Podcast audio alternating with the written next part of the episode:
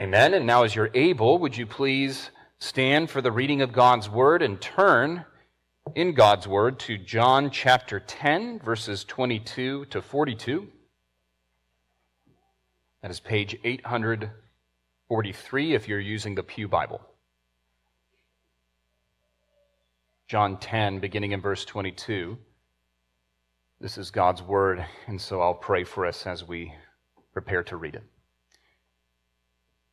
Great God and loving Heavenly Father, we pray now that you would show to our hearts and our minds the infinite value of your word, your word that is true, not in part, but the whole. How your word, through the blessing of the Spirit, is the means whereby we are quickened, we are saved, and that forever. So, God, would we all hear this word this morning with the ears of faith, with the eyes of faith. Impress it upon us, Lord. Leave an indelible mark that can never be wiped away. Let us not be like those hearers who receive it with joy in the morning but forget it this afternoon. But God, let us be a people in whom the word of the gospel, the seed of the gospel, takes deep root and bears much fruit. We pray this in Jesus' name and for his sake. Amen. John 10, beginning in verse 22. At that time, the feast of dedication took place at Jerusalem. It was winter, and Jesus was walking in the temple in the colonnade of Solomon. So the Jews gathered around him and said to him, How long will you keep us in suspense? If you are the Christ, tell us plainly. Jesus answered them, I told you, and you do not believe. The works that I do in my Father's name bear witness about me, but you do not believe because you are not among my sheep. My sheep hear my voice, and I know them, and they follow me. I give them eternal life, and they will never perish, and no one will snatch them out of my hand. My Father, who has given them to me, is greater than all, and no one is able to snatch them out of the Father's hand. I and the Father are one. The Jews picked up stones again to stone him. Jesus answered them, I have shown you many good works from the Father. For which of them are you going to stone me? The Jews answered him, It is not for a good work that we are going to stone you, but for blasphemy, because you, being a man, make yourself God. Jesus answered them, Is it not written in your law, I said you were gods? If he called them gods to whom the word of God came, and scripture cannot be broken, do you say of him whom the Father consecrated and sent into the world, you are blaspheming? Because I said, I am the Son of God? If I am not doing the works of my Father, then do not believe me. But if I do them, even though you do not believe in me, believe the works, that you may know and understand that the Father is in me, and I am in the Father. Again, they sought to arrest him, but he escaped from their hands. He went away again across the Jordan to the place where John had been baptizing at first, and there he remained. And many came to him, and they said, John did no sign, but everything that John said about this man was true, and many believed in him there. Amen. The grass withers, the flower fades. You may be seated. When classes start to wind down and a final exam is on the horizon, teachers will often have practice exams, review quizzes, or if you're a particularly fun teacher, maybe a round of Jeopardy, in order to prepare your students to sit for the test. All the material from the semester is collected and condensed into that very dense review. If you have not been paying attention all semester, that review quiz will be particularly daunting. But if you have been listening to the professor, you've been taking good notes, well, then you realize that the concepts that once seemed obscure or difficult to you are now very clear, and you have attained some level of mastery over the subject of hand. In the text this morning, we come to the end of yet another term, we might call it, or another phase in Jesus' ministry called the later Judean ministry. Everything from chapter 7 up until verse 40 that we read in our text, That is, his going up to the Jerusalem for the Feast of Booths, his pardoning the woman caught in adultery, the I am statements of I am the light of the world and I am the door and the good shepherd. All of these events have taken place in the window of October to December in Judea.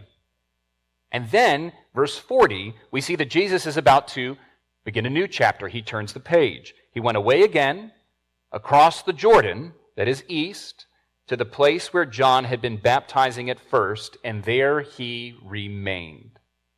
There, Jesus is going to remain for chapters 11 till 1211 when Jesus enters triumphantly into the city of Jerusalem for his Passion Week. That place where John, Bethany of the Jordan, where he had been baptizing, Jesus lays low and his ministry continues thereafter.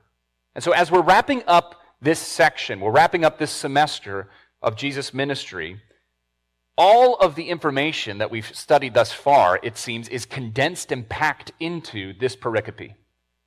Because think of it, uh, we have the purpose of Jesus' works is described for us. We've talked about that. Jesus asserts his unity and his equality with the Father, both in his essence and in his aims. We have talked about that. The image of the Good Shepherd that we studied last week, it is coursing through the text even this morning. We've talked about that as well. And once again, Jesus, exegete that he is, goes back to an Old Testament text and uses it as a form of argument for his messianic identity as the Son of God. This is all very familiar to us. It's as though John, the gospel writer, is saying, Here are the big takeaways from this section. Here is the review. Make sure that you are good on these. These truths are being riveted into our minds and brought in this concentrated form in order that we would believe in Jesus. Believe in Jesus. That is the thrust of the whole gospel. It's the summary statement, John 20, verse 31. But these are written, but this whole gospel is written so that you may believe that Jesus is the Christ, the Son of God, and that by believing you may have life in his name. That is the answer that we must give for this final exam. And it is pass or fail. Do we believe in Jesus? Do we believe in what he has said? And do we believe in what he has done? So, what we're going to do, that believe is going to be the controlling word of our time this morning. We're going to look at the text under three points. First, under uh, verses 22 to 26, we find the marks of those who do not believe. What characterizes those that do not believe? Verses 22 to 26, the marks of those who do not believe.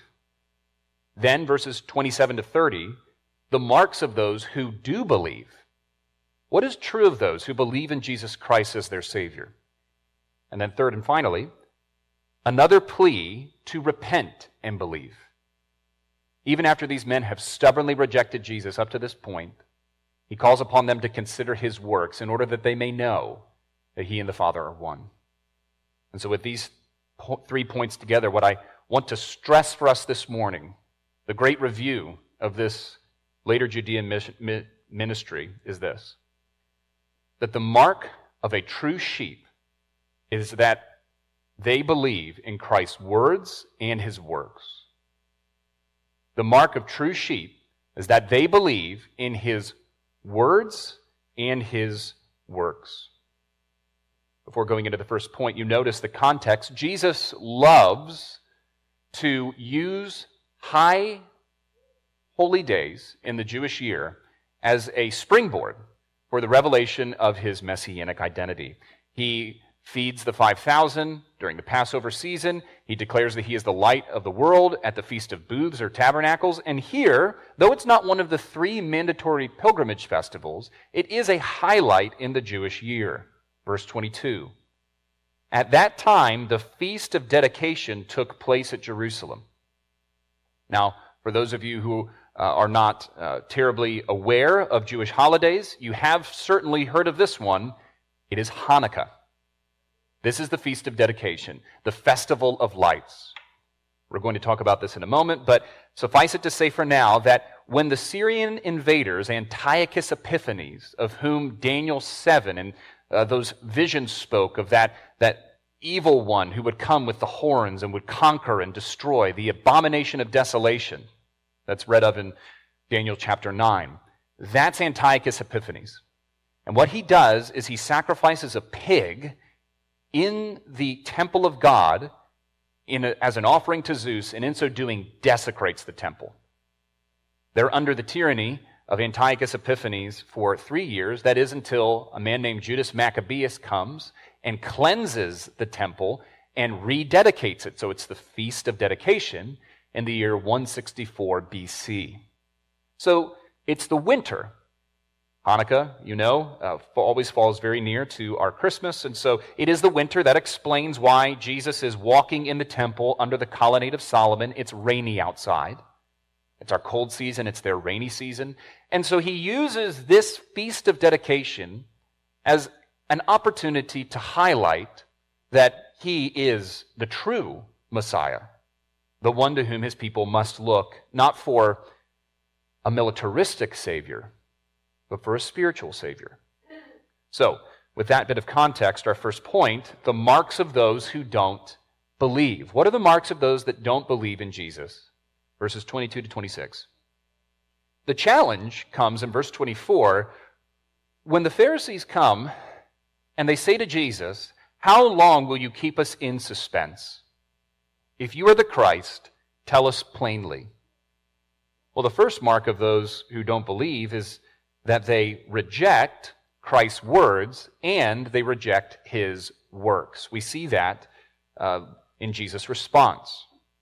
I told you, that is with words, and you do not believe. The works that I do in my Father's name bear witness about me, but you do not believe me. So the marks of those who don't believe in Jesus, those who reject his words, I told you, but you did not believe, and those who deny his works. They seemed very clear before, you remember. Uh, they say here, don't keep us in suspense anymore. Just be clear with us. Tell us who you are. They seemed to be very clear before. Because what happened in John chapter 5? That was when the plot to assassinate Jesus really started to pick up steam. This is why the Jews were seeking all the more to kill him. Because not only was he breaking the Sabbath when he healed the man who had been uh, crippled uh, by the pool, but he was calling God his own Father making himself equal with God. They knew what Jesus was saying. They're feigning ignorance here. Furthermore, after John uh, 8:58 where Jesus says before Abraham was I am, what did they try to do? Pick up stones to kill him. The problem is not with Jesus' words. It's not a lack of clarity on his part. It is that these men are stubborn and they don't want to believe. They will not be convinced even by a clear statement of who Jesus is. So they deny his words, but they also, second mark, they deny his works. You remember, they said to the man who had been healed of his blindness, Give glory to God. Don't highlight Jesus, don't platform Jesus. We know that this man is a sinner. They're trying to rob Jesus of the clear testimony of his person by denying him the works he performs. Now, let's suppose for a moment that you're skeptical about a person who claims to be a world renowned surgeon. And then that surgeon invites you, the skeptic, to come and to be in the observational gallery to watch surgery firsthand. The surgeon performs a grueling, hours long surgery upon the brain and it's the most complex surgery known to man. Nobody else is able to do this except this one very skilled physician, and he's successful. And then he walks from the operating room, and without saying a word, he just looks at you, to which you say, How long will you keep me in suspense? Tell me now if you're a surgeon. Some of you actually did this. You said, Yeah, that surgeon doesn't owe you an answer at all because that surgeon has proven to you exactly who he is by virtue of the works he has performed. And so Jesus does not owe these men an answer. He doesn't owe them one more word because what do they want? They want Jesus to say the magic words, I am the Messiah. I am the Christ. The problem with that, and the reason I think Jesus doesn't do that, is because he knows that if he were to just make that blanketed statement, what are they going to think? Well, that he's like Judas Maccabeus, that he is the militaristic Messiah that we've been looking forward to. Because the identity of the Messiah, of the Christ, has been so convoluted and confused. He's not just going to give that blanketed statement because he knows that they won't get it anyway.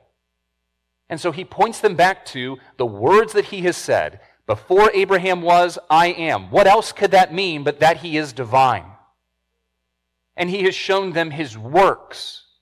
Who else opens the eyes of the blind? Who else makes the lame leap like the deer? Who else realizes and fulfills the great expectation of Isaiah 35? None but me. None but God. And why is it that these people don't believe? Ultimately, it is because they are not among Christ's sheep. That's what he says. You don't believe in me. You deny my word, you deny my works because you're not my sheep. We could say it this way it's not because of what they choose, because of who they are. The reason they don't see is because they're not his sheep. The problem, we've said this before, is never with the proof, it is always with the person themselves. The proof of Christ being the Son of God is airtight, undeniable, unassailable, open and close, It is crystal clear. The problem, all the while, has been with the observer and their refusal to accept the truth of God that is so plainly in front of him. The problem is not that we're doing wrong things. That is a problem. Okay? But that is a symptom of the much deeper problem. It is the problem of our nature, of our very souls. We are dead in trespasses and sins. The reason why sinful man is dead set against God is because he is dead in trespasses and sins. Because we still have that heart of stone and we do not yet have a heart of flesh. And so, does this not speak and highlight all the more the grace of God that He doesn't come to people that are sympathetic to the truth of the gospel? People that were 75% of the way there, and then He just makes up the difference and says, Well, so and so's a good guy. She's a very pious woman. No, the condition of every human heart is that we were dead on arrival that we would refuse to believe the gospel. Even if Jesus Christ were to stand in front of us, we would say no. These men did. They beheld the one in whom the fullness of God dwelt bodily, and they balked at him. And so, doesn't this make the grace of God and his condescension all the more amazing? We were so lost but so great was his love that he came to seek and to save those who were lost and to give us new hearts. You see, what's happening here is not that you become Christ's sheep when you listen to his voice, as we'll speak about in a moment, but listening to him, receiving his message, following after him. These are the consequences of having been made his sheep by his sovereign grace. There's nothing that we can do to qualify ourselves to be numbered among Christ's flock, but it is from start to finish an act of His grace in having chosen us before the foundation of the world, and in time changing our hearts to hear His call of salvation. So, this is the sad condition of those who do not believe. And the reason why they don't believe is because they are not Christ's sheep. So they won't hear his voice.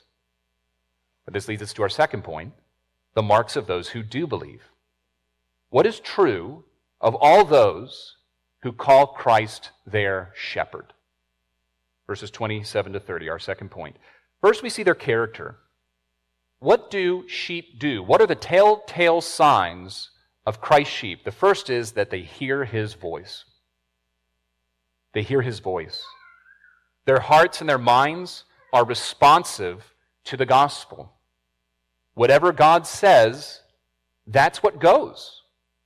There are no ifs, there are no buts, there are no qualifications. There is no, well, God, that seems a bit severe when you talk about the fallen condition of mankind. I mean, isn't there something in us that's redemptive? Isn't there something in us that could cause you to love me? The Bible says no. Even the image of God in man, though it's not altogether destroyed, it is hopelessly marred and will not pass muster before the justice of uh, God. And so, the, the one who hears Christ's voice acknowledges that Christ is the only hope of salvation. And when we listen to Christ, we listen to him alone. We do not have Christ's plural in our lives. Jesus said that his sheep listen to him and they listen only to him. Listen, consider um, verse 10. The sheep follow him, for they know his voice. A stranger they will not follow, but they will flee from him, for they do not know the voice of strangers. Jesus is the only one to whom you listen to now, Christian. Whatever he says goes. There are lots of talking heads. You can find them on YouTube, on the internet, in your Wall Street Journal. But there is only one Christ to whom you follow in every matter of life. We follow Christ implicitly, without hesita- hesitation or reservation. He is our shepherd and the voice of all others are to be drowned out. They are to be alien and strangers to us. This is where Adam and Eve went wrong in the garden. They entertained the strange voice of another. Did God really say? And so those seeds of doubt gave birth to sin. So we see that the sheep listen and know the voice of their shepherd, but they also follow after him. What good is it, my brothers, if you merely receive the word? But we are not doers of the word. When you hear Christ's voice, you know that you have truly heard him when you follow after him thereafter. Just as with those who are not Christ's sheep, our listening and our following after Christ, we see our obedience to him. This doesn't make us his sheep. This is just the necessary consequence. Uh, we don't listen to him or follow after him. It's not the result of our our decision, but rather this is just the reflex of sheep following after their shepherd. And that following, Scripture says, will be difficult. It will be costly. Jesus says so in Matthew's Gospel. If anyone would come after me, let him deny himself and take up his cross and follow me. For whoever would save his life will lose it, but whoever loses his life for my sake will find it.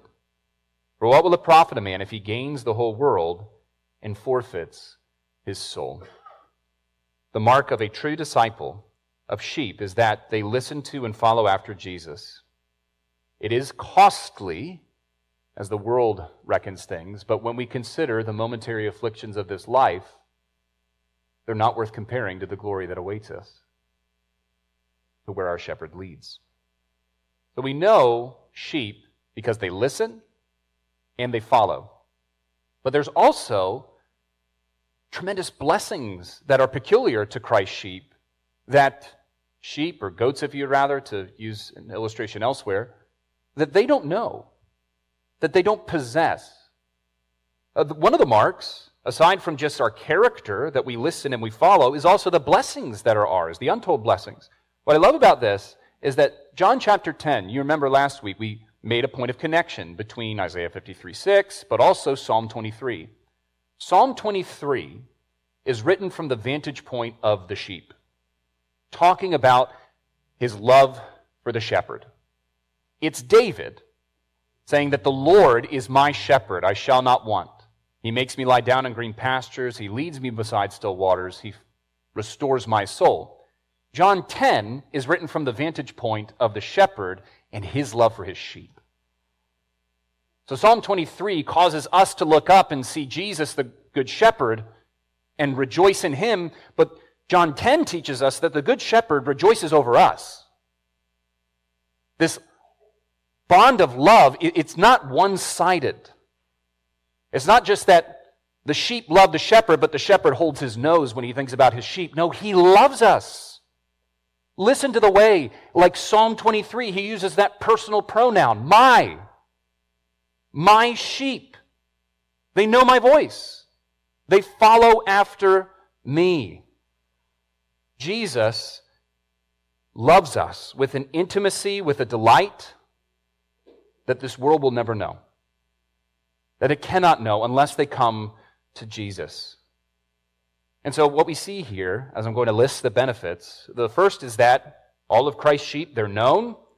The second is that they receive eternal life. And the third is that they are forever kept. They're known. Jesus says, I know my sheep.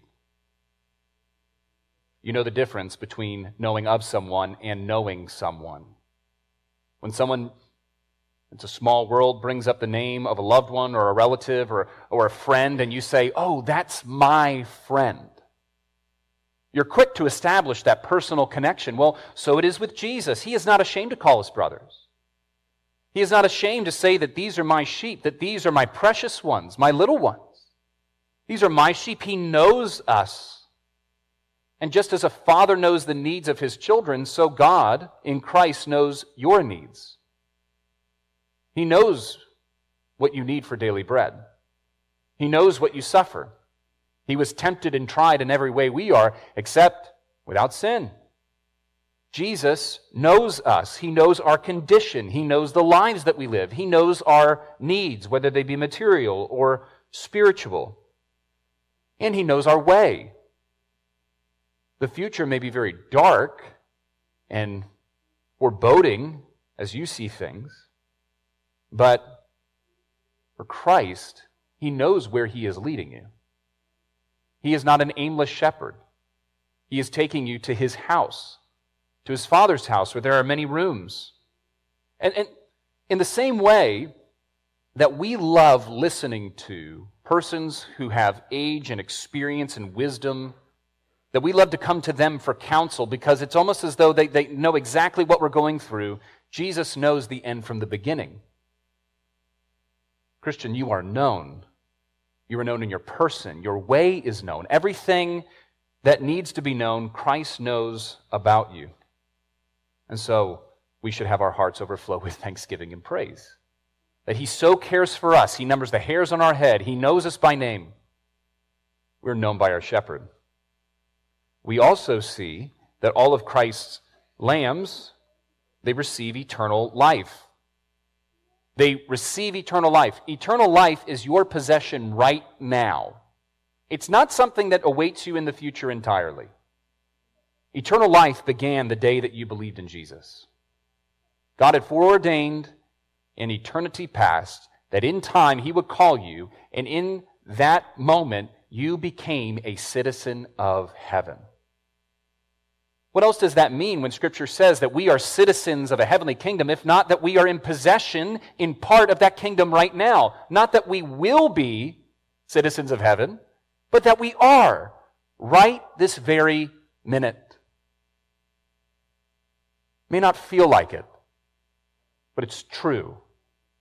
This is our brother Josh preached in Sunday evening last week. Hebrews chapter 12, it sort of peels back the veneer of life as we see it, and he shows us that we have come to heavenly Mount Zion. That we have come not to a mountain that can be touched like Mount Sinai, but we have come to a mountain that is just surrounded in a festal gathering where there are angels and the saints from of old who together cry, Holy, holy, holy is the Lord God Almighty, who was and is and is to come. That's where you live now, Christian.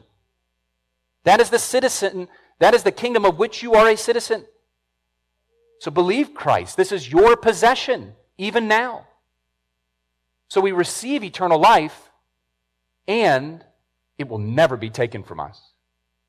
That is the great comfort of this chapter, isn't it? This is one of those key texts that when we go to it, uh, we find the perseverance of the saints.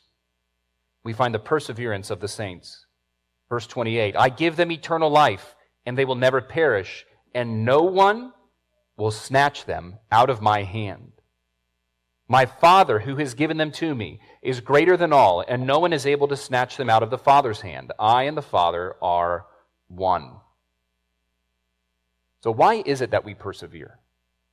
Why is it that we continue in this state of salvation? It's not because of our righteousness, it's not because of good behavior. It is because we are kept by Christ, we are kept by the Father, and by the Holy Spirit, who, once He regenerates us, will never withdraw our heart of flesh and give us back a heart of stone. No, the Westminster Confession of Faith, chapter 17, section 3. I call you to meditate on that this afternoon.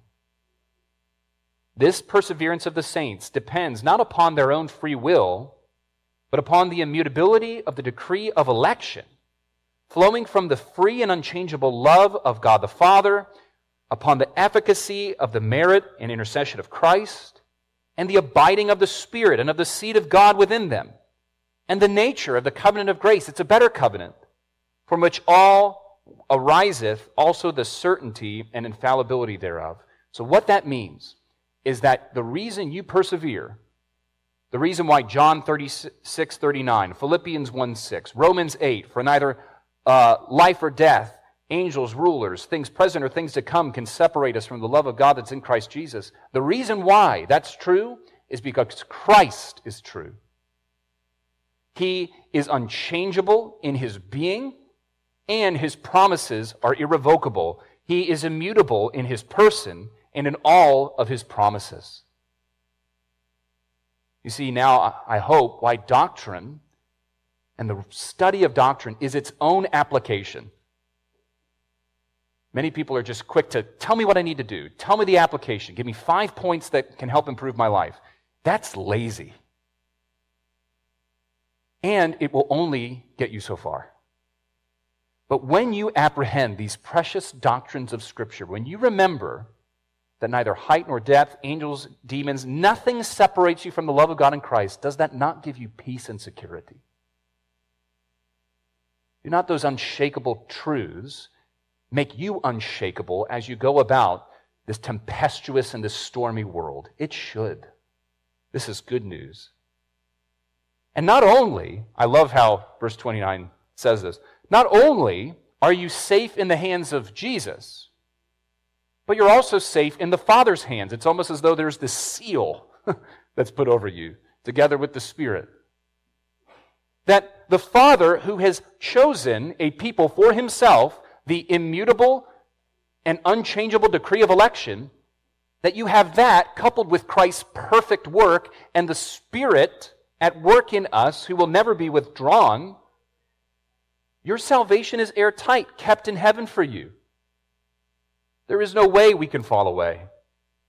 And this is all a result, as we've talked about before, this oneness that's how Jesus can come and say that the Father and I are united in this sentiment, that there will be no one to snatch my sheep out of my hand or my Father's hand because we are one. We are one in sentiment and purpose because we are one in being, one in working, one in being. And so now, with all that, you would think certainly they're going to respond positively to this.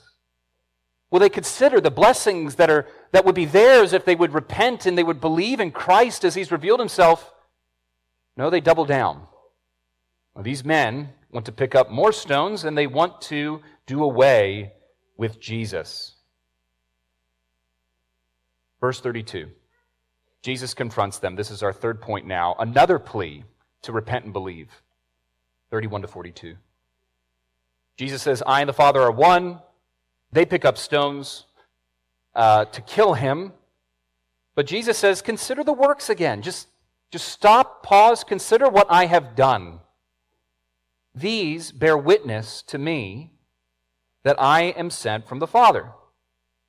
Now, verse 33 The Jews answered him, It is not for a good work that we're going to stone you, but for blasphemy, because you, being a man, make yourself God. And then Jesus goes into that Old Testament interpretation that I spoke of at the head. He says, Is it not written in your law, I said you are gods? If he called them gods to whom the word of God came, and scripture cannot be broken, do you say of him whom the Father consecrated and sent into the world, You are blaspheming because I said, I am the Son of God? The context of this is Psalm 82. This is Psalm 82, verse 6, wherein God sets up court. Court is in session among the rulers and the judges of the world. And he does not like what he sees. And in Psalm 82, verse 6, they are referred to as gods, lowercase g, that's significant, not because these persons are divine, but because they have been put there by the divine God himself in order to minister after the manner of God. So these men are given sovereignty. Earthly kings and judges and rulers are given sovereignty, and they are to exercise righteousness after the manner of him who put them in those positions. So he says, You don't balk when in Psalm 82 6, mere men are called gods. When they are called sovereigns, we might call it.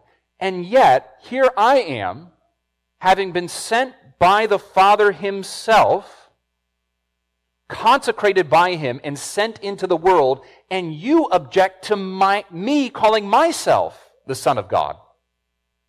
He's arguing, using Scripture, from the lesser to the greater. If you can say it of these lesser men, then how is it inappropriate for me to call myself the Son of God when in fact that is who I am? I am divine. He's backing them into a corner. Now, of course, they're going to say, well, we don't believe that because you haven't proven it to us. See words and works. Right? Go back and see what he has said, see what he has done. But here, he's pointing again to the Old Testament, saying that I'm not bringing anything out of left field, guys. I'm simply being and demonstrating to you and speaking of myself in a manner that accords with my person. I am God. And knowing that they will reject this, Jesus points them back and says, If you won't believe my words, and even if you fuss with my exegesis of Psalm 82, look at my works again. Circle back to my works. Because if you really understand these works for what they are, what does he say will happen? That you may know and understand that the Father is in me and I am in the Father. Go back to the works. Consider what I have done.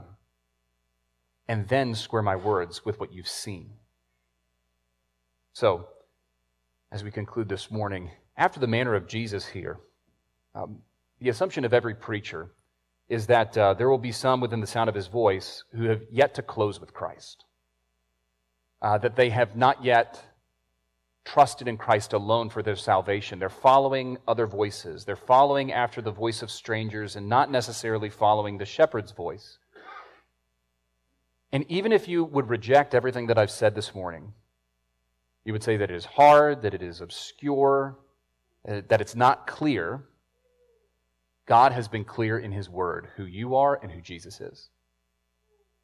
But even if you would reject His Word, after the manner of Jesus, I'd call on you to consider Jesus' work.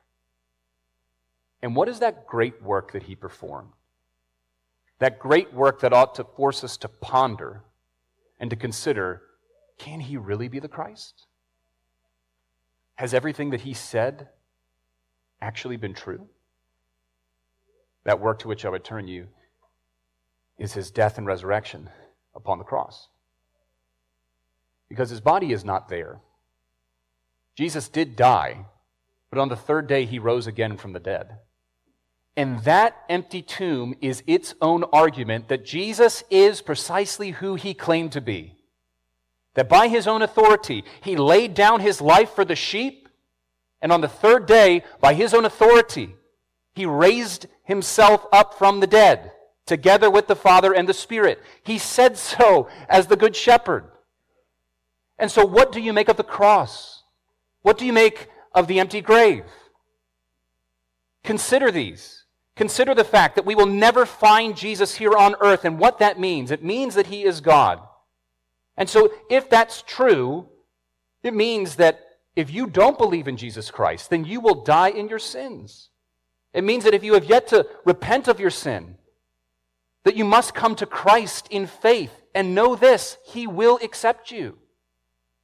Even if you have rejected him before, Christ will have you. He is such a shepherd that when he hears the bleating of one of his sheep, whom the Father had given him before the foundations of the world, he comes running. He seeks that one, even if it has wandered far and long from the 99. And so will you. Will you believe what the Bible says about you? Do you see the reason, perhaps, why you don't yet believe? It's because you're not Christ's sheep. But when you call out to Christ, what does the Bible say?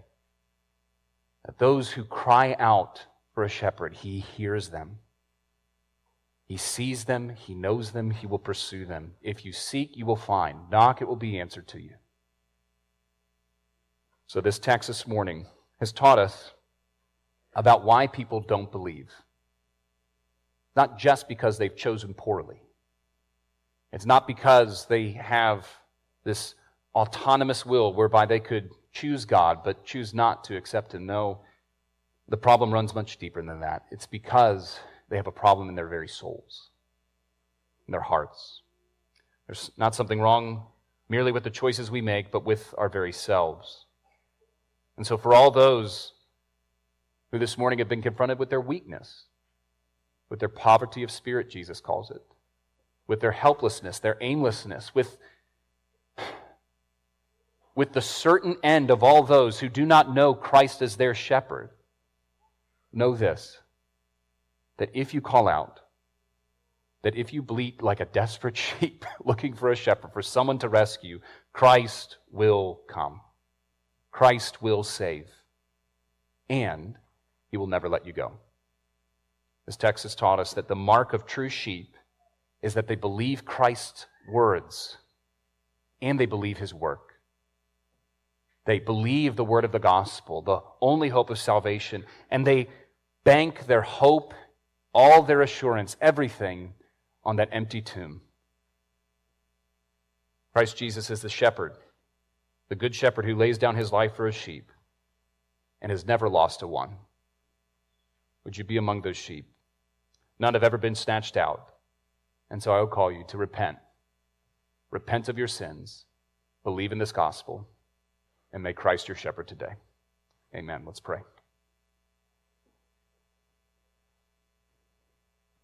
We thank you, Father, for this good word of hope. This good word of hope that even those who are hard hearted, those who are dead in trespasses and sins, are made alive by your grace. And so, Lord, we pray that by the power of your Spirit, you would awaken within those who have yet to believe in you a sense of their need. Uh, the fact that they, like sheep, are aimless, defenseless, and will forever wander until they are led by you. So, God, would you even today gather your sheep, just as we were gathered, not from the fold of Israel according to the flesh, but we were gathered from the four corners of the world. God, gather even here this morning those who are yours. Give them the ears to hear your effectual call, that they would come, that they would follow and that they would know the peace of security of being loved forever and always by the great shepherd of the sheep. We pray this in Christ's name and for his sake. Amen.